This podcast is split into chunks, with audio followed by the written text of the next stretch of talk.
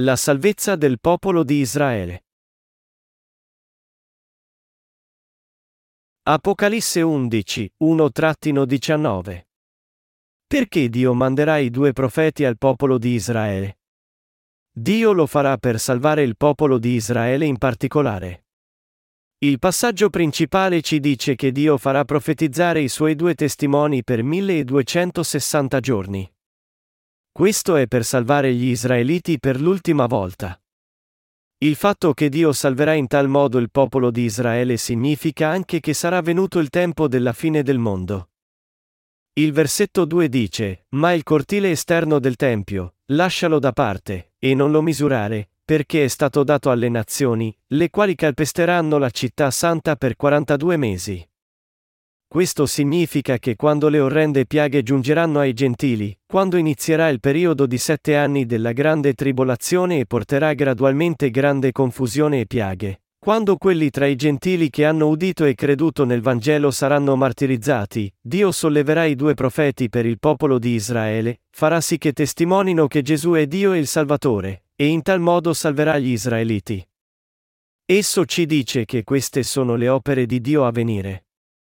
Noi dobbiamo insegnare questa parola a quelli che, ingannati da Satana, sostengono che i leader delle loro comunità siano i due olivi degli ultimi tempi, o che il fondatore della loro setta è quell'Elia profetizzato per gli ultimi tempi. Ogni volta che le chiese mondane parlano dell'Apocalisse, sfruttano soprattutto questo passaggio sui due olivi. Di tutte le persone ingannate dai culti eretici che ho incontrato nella mia vita di fede finora, nessuno ha mai omesso di fare la stravagante affermazione che il leader del suo culto è uno dei due olivi menzionati qui. Ogni eretico che conosco ha fatto una simile affermazione prima o poi. Ma i due olivi e i due candelabri dell'Apocalisse non sono quello che questi eretici affermano essere. In verità, questi olivi di fatto si riferiscono ai due profeti che Dio innalzerà dagli israeliti per salvarli. Il capitolo 11 ci dice in dettaglio come Dio salverà il popolo di Israele. Come il libro di Romani, ogni capitolo del libro dell'Apocalisse ha il suo argomento speciale. Solo conoscendo questo argomento possiamo comprendere di cosa tratta questo capitolo. Leggendo che i gentili calpesteranno la città santa per 42 mesi, alcuni affermano, senza conoscere questo argomento, che l'era dei gentili finirà, l'era della salvezza degli israeliti invece si aprirà, e così da allora in poi solo gli israeliti saranno salvati. Ma questo è lontano dalla verità. Il capitolo 7 ci dice che anche un'innumerevole moltitudine tra i gentili uscirà dalla tribolazione salvata, e cioè, sia i gentili che gli israeliti saranno salvati durante tutta la tribolazione, non solo gli israeliti. Di fatto, quello che capitolo 11 ci dice è che Dio innalzerà i due profeti per salvare il popolo di Israele negli ultimi tempi, ma questo non significa che i gentili non saranno più salvati. Alcuni ribatteranno, allora, i 144.000 israeliti non erano già salvati, poiché il capitolo 7 ci dice che questo fu il numero di israeliti sigillati da Dio? Essere sigillati non è la stessa cosa che essere salvati. Non c'è nessuno che possa essere salvato senza passare per Gesù Cristo. La salvezza viene solo credendo che Gesù Cristo divenne il nostro Salvatore venendo su questa terra, facendosi battezzare per addossarsi tutti i nostri peccati, portando tutti questi peccati del mondo sulla croce e morendo su di essa, e resuscitando dai morti. Anche se sappiamo che siamo destinati al peccato fino alla nostra morte, ciononostante siamo salvati credendo che Gesù Cristo fece sparire completamente tutti i nostri peccati e in tal modo divenne il nostro Salvatore. Mentre 144.000 israeliti saranno sigillati, Dio solleverà anche i suoi due profeti, e attraverso loro predicherà il suo Vangelo a questi israeliti. Quello che la parola ci dice, in altre parole, è che i due profeti predicheranno il Vangelo agli israeliti, e che 144.000 di loro si salveranno in tal modo. La Bibbia non è mai prevenuta o discriminatoria. Non c'è nessuno che possa salvarsi senza passare per Gesù Cristo. Dio non dice, senza passare per Gesù Cristo, tu sei salvo, tu no. I due profeti, che sono i due olivi nominati nel passaggio principale, saranno uccisi nel luogo chiamato Golgota. I loro cadaveri saranno lasciati all'aperto senza sepoltura, e quelli che non credono né accettano Gesù godranno della loro morte e si manderanno regali gli uni agli altri. Ma i versetti 11 e 12 ci dicono, ma dopo tre giorni e mezzo uno spirito di vita procedente da Dio entrò in loro, essi si alzarono in piedi e grande spavento cadde su quelli che li videro.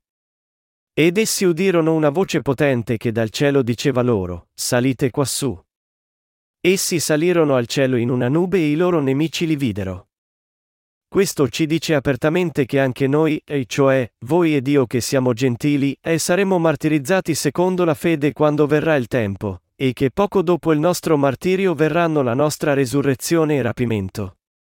Questo argomento continua a fare la sua apparizione per tutto il libro dell'Apocalisse. Ci sono anche passaggi che ci dicono che quando le piaghe delle sette coppe saranno versate su questa terra, i santi rapiti loderanno Dio in aria. Il capitolo 14 parla anche dei 144.000 salvati, che lodano Dio con un canto che nessun altro se non le primizie della salvezza possono cantare. Quello che ci dice è che quando il popolo di Israele sarà salvato, essi saranno martirizzati ovunque, e poco dopo il loro martirio verrà la loro resurrezione e rapimento. Lo stesso si applica ai gentili. Negli ultimi tempi, voi ed io passeremo per molte sofferenze delle piaghe delle sette trombe, ma Dio continuerà a proteggerci da queste piaghe. Quando la grande tribolazione dei sette anni raggiungerà il suo apice passati i primi tre anni e mezzo, anche la persecuzione dei santi raggiungerà il suo picco. Ma questa estrema persecuzione durerà solo per breve tempo. Molti santi e servi di Dio saranno in breve martirizzati, e poco dopo il loro martirio verrà il loro rapimento. Perché? Perché Apocalisse riferisce ripetutamente che quando le piaghe delle sette coppe saranno versate su questa terra, i santi saranno già in cielo lodando Dio. La parola descrive questo come mirabile. Apocalisse 10 e 7 dice, Ma nei giorni in cui si sarebbe udita la voce del settimo angelo, quando egli avrebbe suonato, si sarebbe compiuto il mistero di Dio, come egli ha annunziato ai suoi servi, i profeti. Questo non si riferisce a nient'altro che al rapimento, il mistero nascosto da Dio. In 1 Tessalonicesi 4 e 16 l'Apostolo Paolo ci dice anche, perché il Signore stesso, a un ordine, alla voce dell'arcangelo e al suono della tromba di Dio, discenderà dal cielo. Che il Signore scenderà dal cielo, tuttavia, non significa che verrà giù su questa terra immediatamente. Egli scenderà dal cielo in aria, e quando ci sarà la prima resurrezione che solleverà i dormienti e riporterà in vita i rinati, seguirà immediatamente il rapimento con cui i santi riceveranno il Signore nell'aria. Dopo che si terrà la cena delle nozze dell'agnello nell'aria e questo mondo sarà completamente distrutto dal versamento di tutte le rimanenti piaghe delle sette coppe su questa terra, il Signore scenderà sulla terra rinnovata con noi e farà la sua apparizione davanti a quelli che saranno ancora vivi. Interpretare la parola dell'Apocalisse e la Bibbia basandosi sulle proprie opinioni individuali significa imbarcarsi sulla via della distruzione. È semplicemente sbagliato credere solo in mere ipotesi proposte da alcuni teologi e sostenere queste affermazioni senza comprendere la parola in modo appropriato.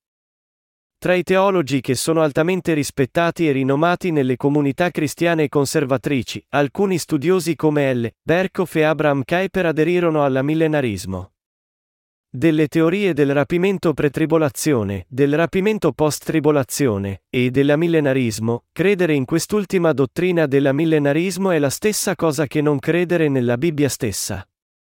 Il tempo in cui le persone credevano nella teoria del rapimento post-tribolazione è ormai passato, e in questi giorni praticamente tutti credono nella teoria del rapimento pretribolazione. Ma anche questa teoria non è biblicamente solida. Tuttavia alla gente piace ancora moltissimo quando si parla del rapimento pretribolazione. Perché? Perché secondo questa teoria del rapimento pretribolazione, i cristiani non avrebbero niente di che preoccuparsi riguardo alla grande tribolazione dei sette anni.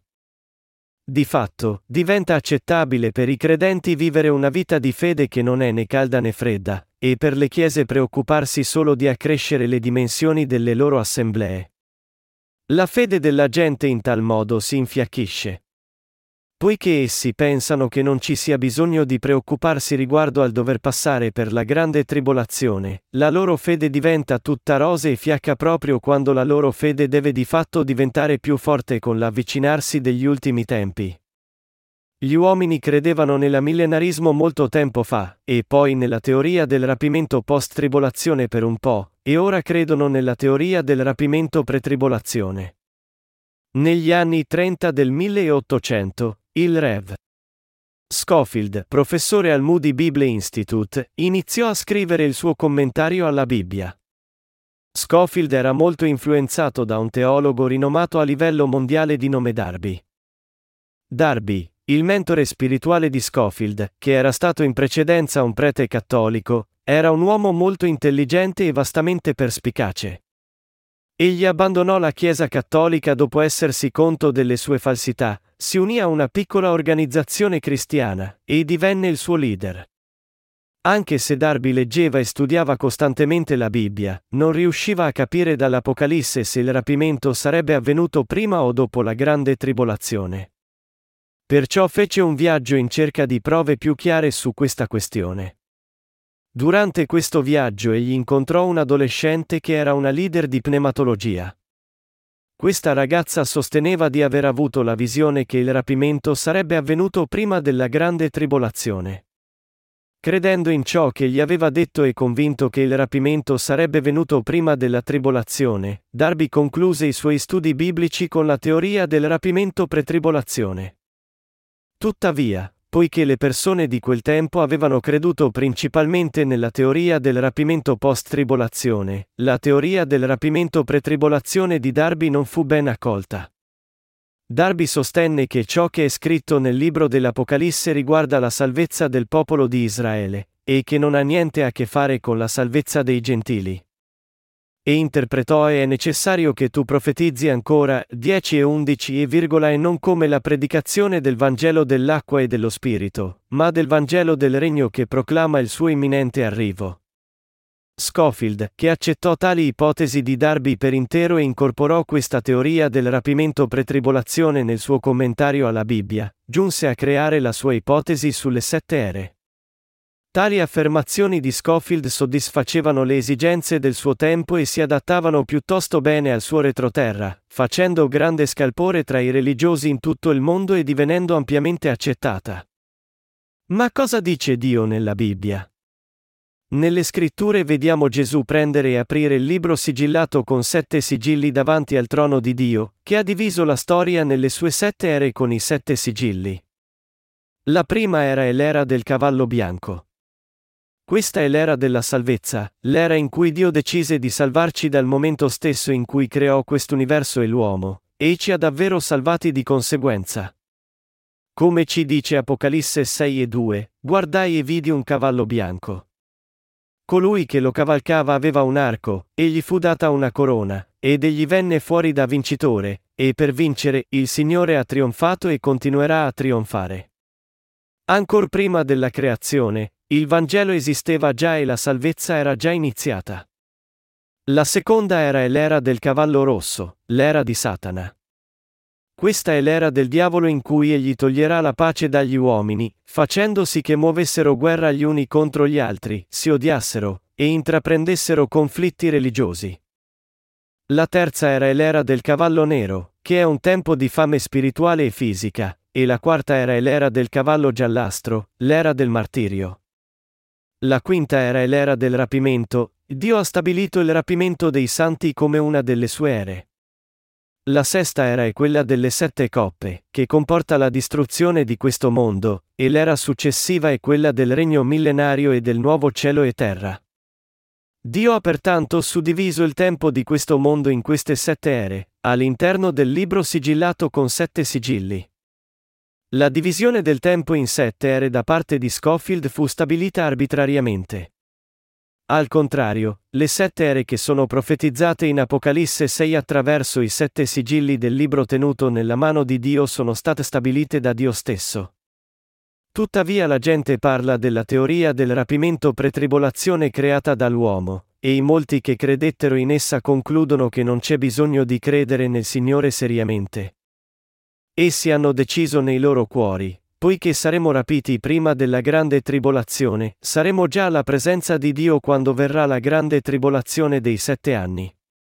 Perciò non abbiamo niente di cui preoccuparci.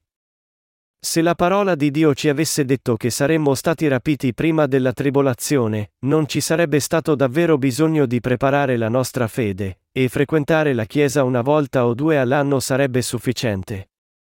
Ma questo non è ciò che Dio ci ha detto. Essi profetizzeranno per 1260 giorni. Le quali calpesteranno la città santa per 42 mesi. Questa parola di Dio ci dice che anche i gentili saranno salvati nel tempo della tribolazione. Dio solleverà i suoi due profeti per diffondere il Vangelo dell'acqua e dello Spirito. Non c'è nessuno che può stare davanti a Dio senza passare per i primi tre anni e mezzo del periodo di sette anni della grande tribolazione stabilito da Lui, quando verrà il tempo delle difficoltà. Dio ci dice anche che molti martiri verranno fuori dalla tribolazione in quel tempo. Per credere in Gesù correttamente, bisogna imparare la Bibbia esattamente e credere in ciò che è del tutto corretto. Se le persone predicano e credono per conto loro senza leggere ogni pagina della Bibbia attentamente, finiranno col diventare eretiche. Il motivo per cui ci sono innumerevoli comunità in questo mondo è anche causato dal fatto che molti basano la loro fede sulla propria interpretazione della Bibbia. Il fatto che il popolo di Israele sarà salvato ci dice che il progetto di Dio sarà adempiuto secondo la sua parola di promessa. Questo ci dice anche che Dio non romperà mai la parola di promessa che ci ha detto ma la adempirà tutta. È per questo che abbiamo una speranza così grande. I due profeti di Israele saranno resuscitati tre giorni e mezzo dopo la loro morte e saliranno al cielo. Questo è il rapimento. Esso fornisce un modello di come saranno rapiti i martiri della grande tribolazione, e ci viene mostrato come precursore del nostro rapimento. La Bibbia ci dice che dopo il suono della settima tromba, questa terra diverrà il regno di Cristo ed egli vi regnerà per sempre. Così, anche quelli che hanno confidato in Gesù Cristo regneranno con lui. Dio distruggerà completamente questa terra dopo aver rapito i santi. Noi non sappiamo se la distruzione sarà al 100%, poiché questo dettaglio non è riportato nella Bibbia, ma Dio ci dice in Apocalisse 11 e 18, le nazioni si erano adirate, ma la tua ira è giunta, ed è arrivato il momento di giudicare i morti, di dare il loro premio ai tuoi servi, ai profeti, ai santi, a quelli che temono il tuo nome, piccoli e grandi, e di distruggere quelli che distruggono la terra. Il rapimento avverrà con la massima certezza quando la grande tribolazione supererà il suo picco di tre anni e mezzo, e non al raggiungimento esatto dei primi tre anni e mezzo, ma poco dopo il superamento. Il punto centrale del periodo di sette anni è quando la tribolazione raggiungerà il suo apice. È allora che i santi dal popolo di Israele saranno martirizzati, e il rapimento verrà poco dopo. Quando avverrà il rapimento, noi tutti ci uniremo alla cena delle nozze dell'agnello nell'aria. Mentre stiamo partecipando alla cena delle nozze dell'agnello nell'aria, come ci dice Matteo 25, le piaghe delle sette coppe scenderanno su questa terra. Lodando Dio nell'aria e vedendo tutte le cose che stanno avvenendo su questa terra, noi ringrazieremo Dio per la sua grazia ancor più, io spero e prego che attraverso la parola dell'Apocalisse sarai in grado di discernere i tempi in cui verranno gli ultimi tempi, di credere nella parola in modo appropriato, di vivere la tua vita diligentemente secondo fede, e di prepararti al futuro. Per dare lode, onore e culto al Signore dal momento che parteciperai alla cena delle nozze dell'agnello con Lui, devi preparare la tua fede. Io spero che la parola dell'Apocalisse si dimostrerà una grande guida per te nei giorni a venire, rammentando al tuo cuore ancora una volta che devi vivere con diligenza e verità secondo la tua fede nel Vangelo dell'acqua e dello Spirito.